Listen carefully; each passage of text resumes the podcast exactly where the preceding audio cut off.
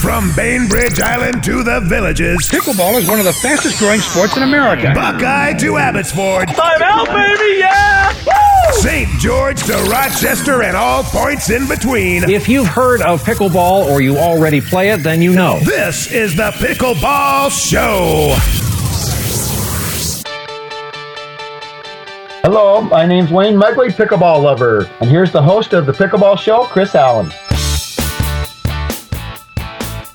Thank you, Wayne, and welcome to the show dedicated to helping you play better pickleball. Live from the PBX Club studios in Asheville, North Carolina, I am your host, Chris Allen.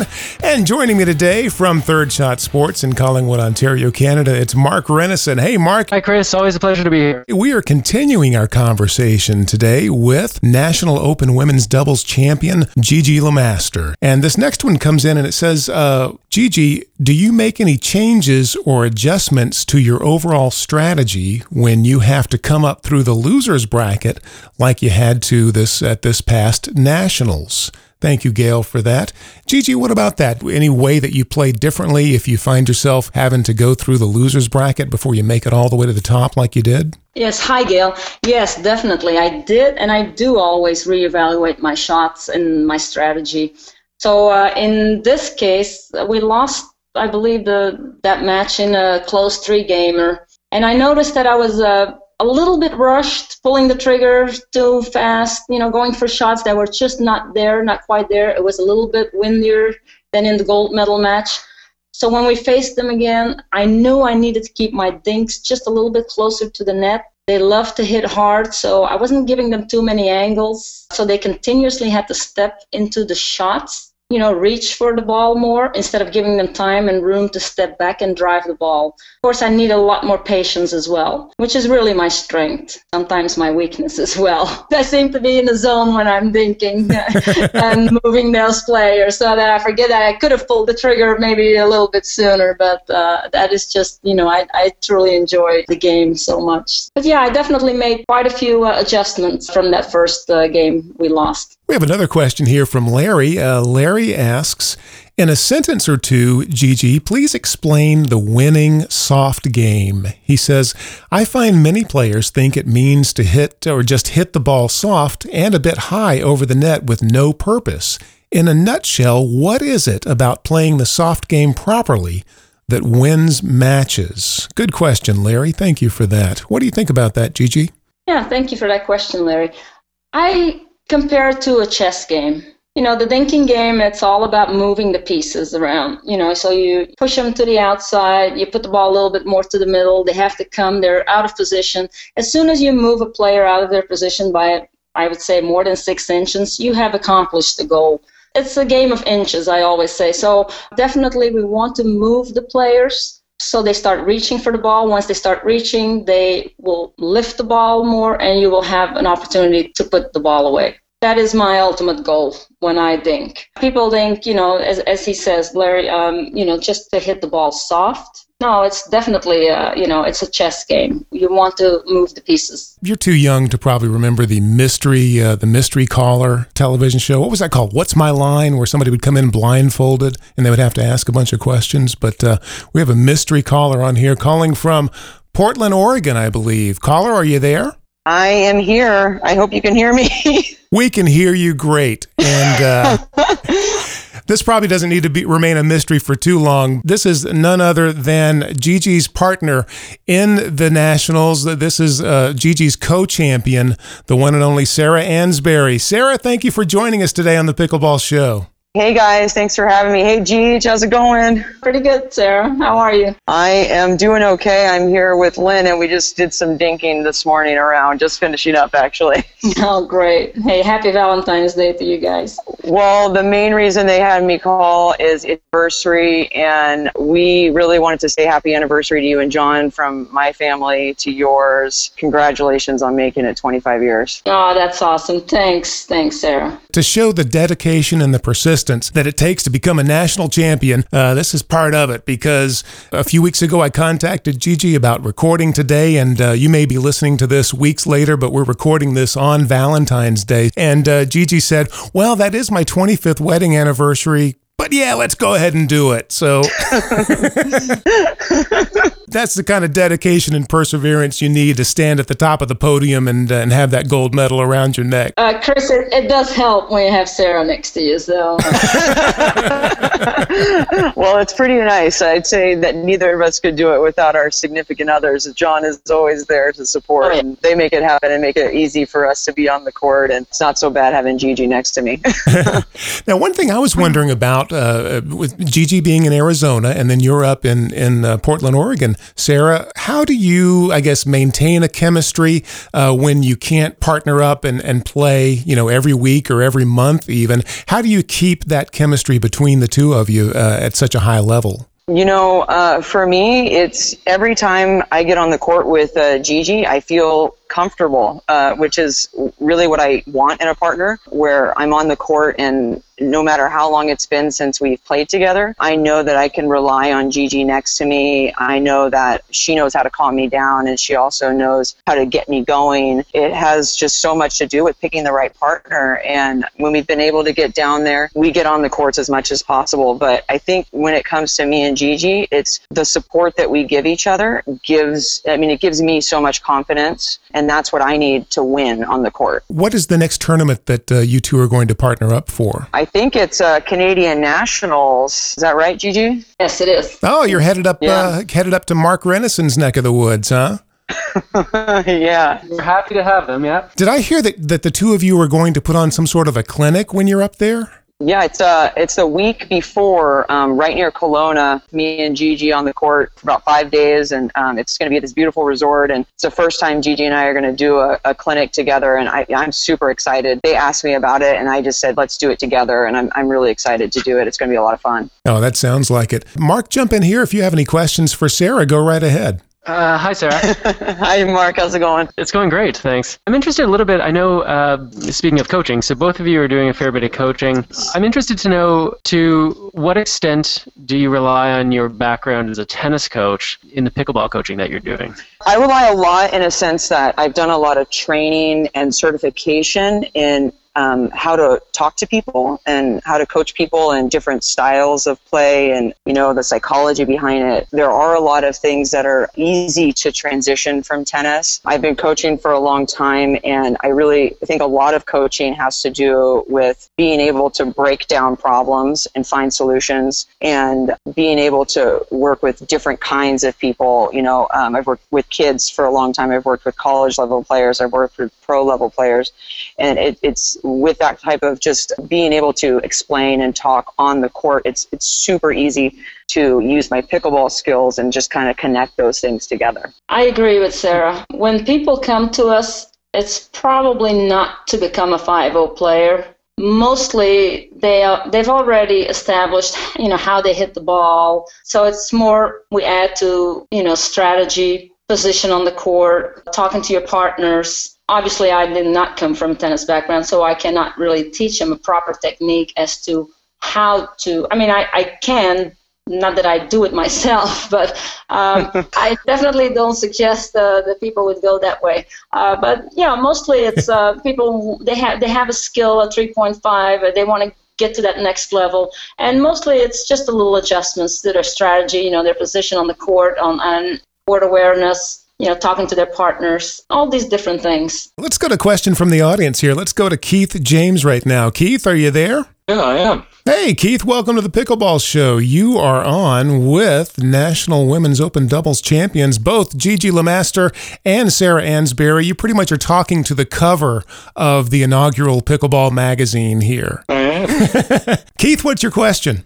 My question's about mixed doubles. When I first started playing three and a half years ago, I noticed that the uh, mixed doubles, especially at the higher levels, were dominated by the guys bowling their way in and kind of taking balls away from the women. And having watched for now the last three years, it seems like more and more the exchanges are between the women, especially at the dinking line, and um, the guys are just kind of waiting to get in. It seems like more and more it's women to women exchanges rather than the guys taking over. Have you seen that same change, and why the shift? I believe that yes, it's true, but there's some misperception to that. We we do handle pretty much 80 or 90 percent of the balls, but and it's it's very hard uh, for the guys to just stand there and wait. So they tend to kind of slide over a little bit, put a little more pressure, you know, on on the other team. And so it gives the perception that, you know, they come and steal our balls. But you want your partner not to be cold because they will get that one shot and, and they have to stand there for 20 minutes sometimes or, you know, 15 minutes without getting a shot. So you want them to get in that game. You want them to come over and not necessarily help you out, but just so they can come and get a ball and not be as cold. Yeah, I, I mean, I agree with uh, Gigi. We get 80, 90% of the balls. Uh, it's our job. I mean, whenever, I know, I know, I know whenever Gigi and I play mixed against each other, it's a really, really long dinking battle. and with my mixed doubles partner, we try strategies that make it so that my opponents will hit to them or it's easier for them to jump in and poach. So my job is to find a way to make it an easy setup so that it's not difficult when the ball does come to them, it's a surprise or anything like that. But you know, it's something that we work on together as a mixed team to to try to get the an easier ball to attack and finish the point. Sometimes it does get kind of boring to watch mixed because you know that mixed doubles is going to be nothing but it. They should just rename it "Hit to the Girl Day." I call it women's singles with a men's assist. yeah, my perception was maybe it's not wrong, but my perception used to be the other way around.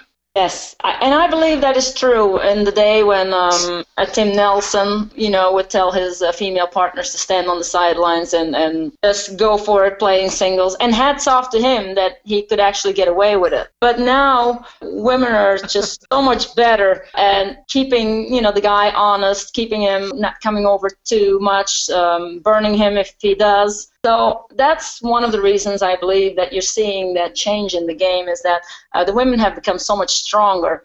So the guy cannot really take over anymore. Yeah. Oh, that's good. Keith, where are you calling from today? Uh, Gig Harbor, Washington. Well, so good to have you on. Could I ask one more question of Gigi? Go ahead, Keith. Yeah, Gigi, you're known as the uh, the Dink Master, the Queen, Queen of of Dink.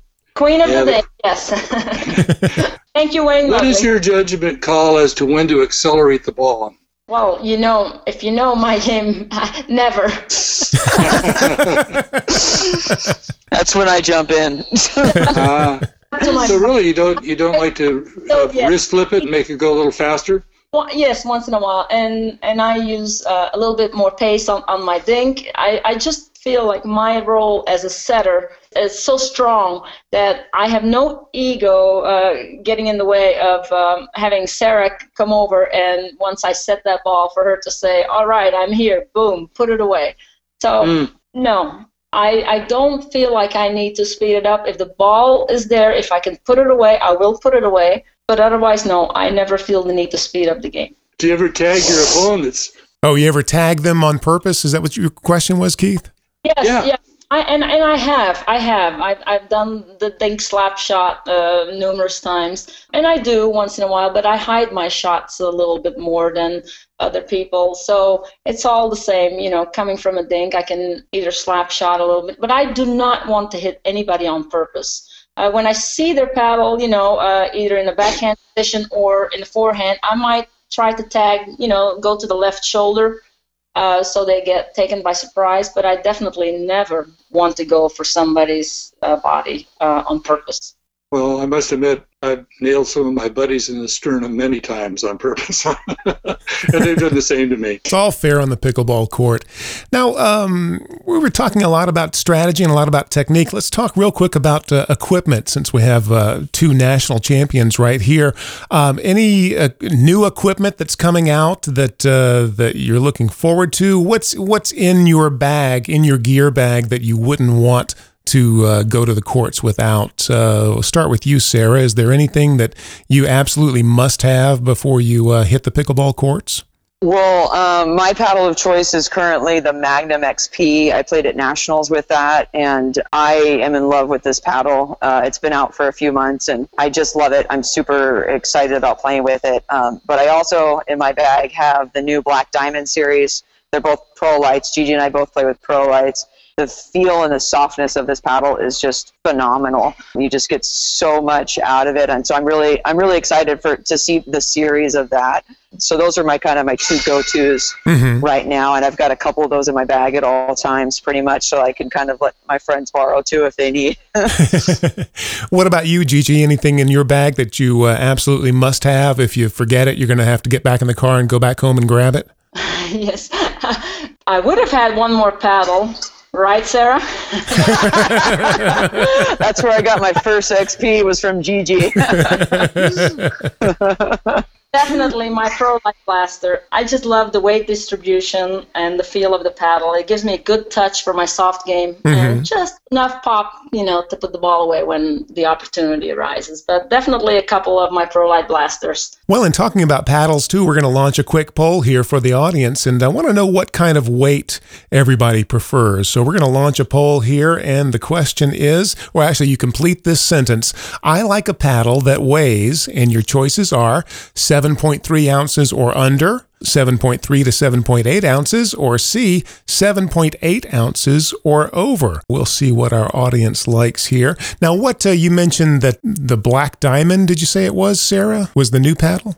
they had some demos at nationals and they're just coming out they did some pre-orders and they're coming out with a whole series of this and you know i'm kind of a tech geek i i really love equipment i love to see how things are made and the different ways that paddles hit um, I, I love demoing paddles and i'm really excited for how different these paddles feel than any paddle i've tried it's unbelievable. It, it really feels so soft. They're starting to distribute them now. I'm not sure if you can even actually get them on the website yet, but I'm actually taking them to. Um, I'm playing some mixed doubles with a couple of uh, you know pretty good guys, Wes Gabrielson and Brian Ashworth this afternoon, Oh. and both of them are going to demo that paddle.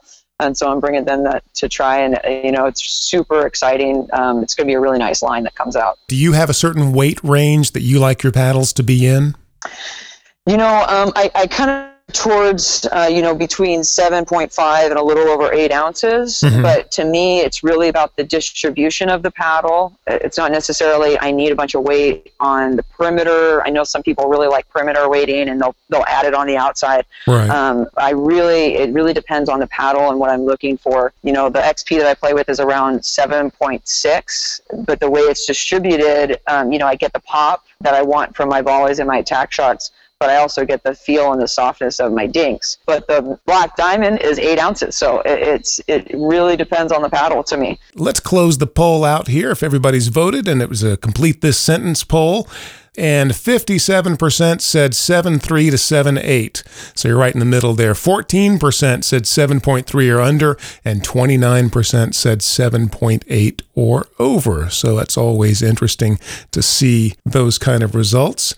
Ladies, thank you again for joining us today. And again, Gigi, happy anniversary, happy 25 years, and congratulations to both of you on your national championship. And uh, I guess you'll be looking to defend again this November. We'll see.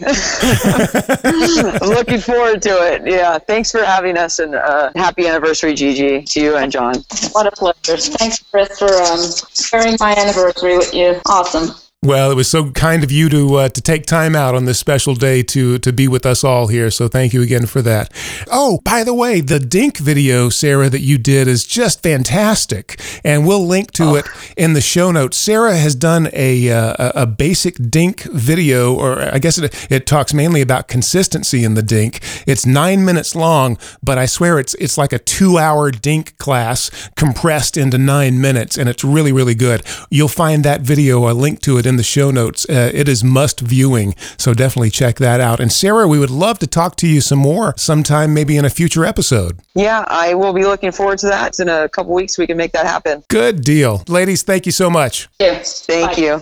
And I'd like to thank you for joining us today as well. And a big thank you to everybody who's been sharing the link to the Pickleball Show via social media and just telling people in their local club about the show. We really, really do appreciate your support. Hey, have you gotten your copy of the top 10 tips from Pickleball's three greatest coaches? Coach Mo, Deb Harrison, Prem Carnot, all together in one quick study guide that will definitely take your game to the next level. It's totally free. You don't need a credit card. All you need is an email address. Just head over to freepbxclub.com. That's free pbxclub.com and we'll send it right over to you. Head over to iTunes also if you get a chance. Hit that subscribe button. You'll never miss an episode. And if you feel it's appropriate, leave us a five star review. I'm Chris Allen. This is The Pickleball Show. And until next week, keep 'em low. The Pickleball Show is brought to you by PBX Club. PBX stands for Pickleball Excellence. Join today and get the latest pickleball tips and strategies, news, and opinion. Save money on paddles and other equipment with coupon codes to online pickleball retailers. Get travel discounts to tournaments and a whole lot more. How much does it cost to become a PBX Club member? Well, it's free. Just go to freepbxclub.com. That's freepbxclub.com. There's even a link in the show notes for this episode. freepbxclub.com. PBX Pickleball Excellence. Join the club. It's free.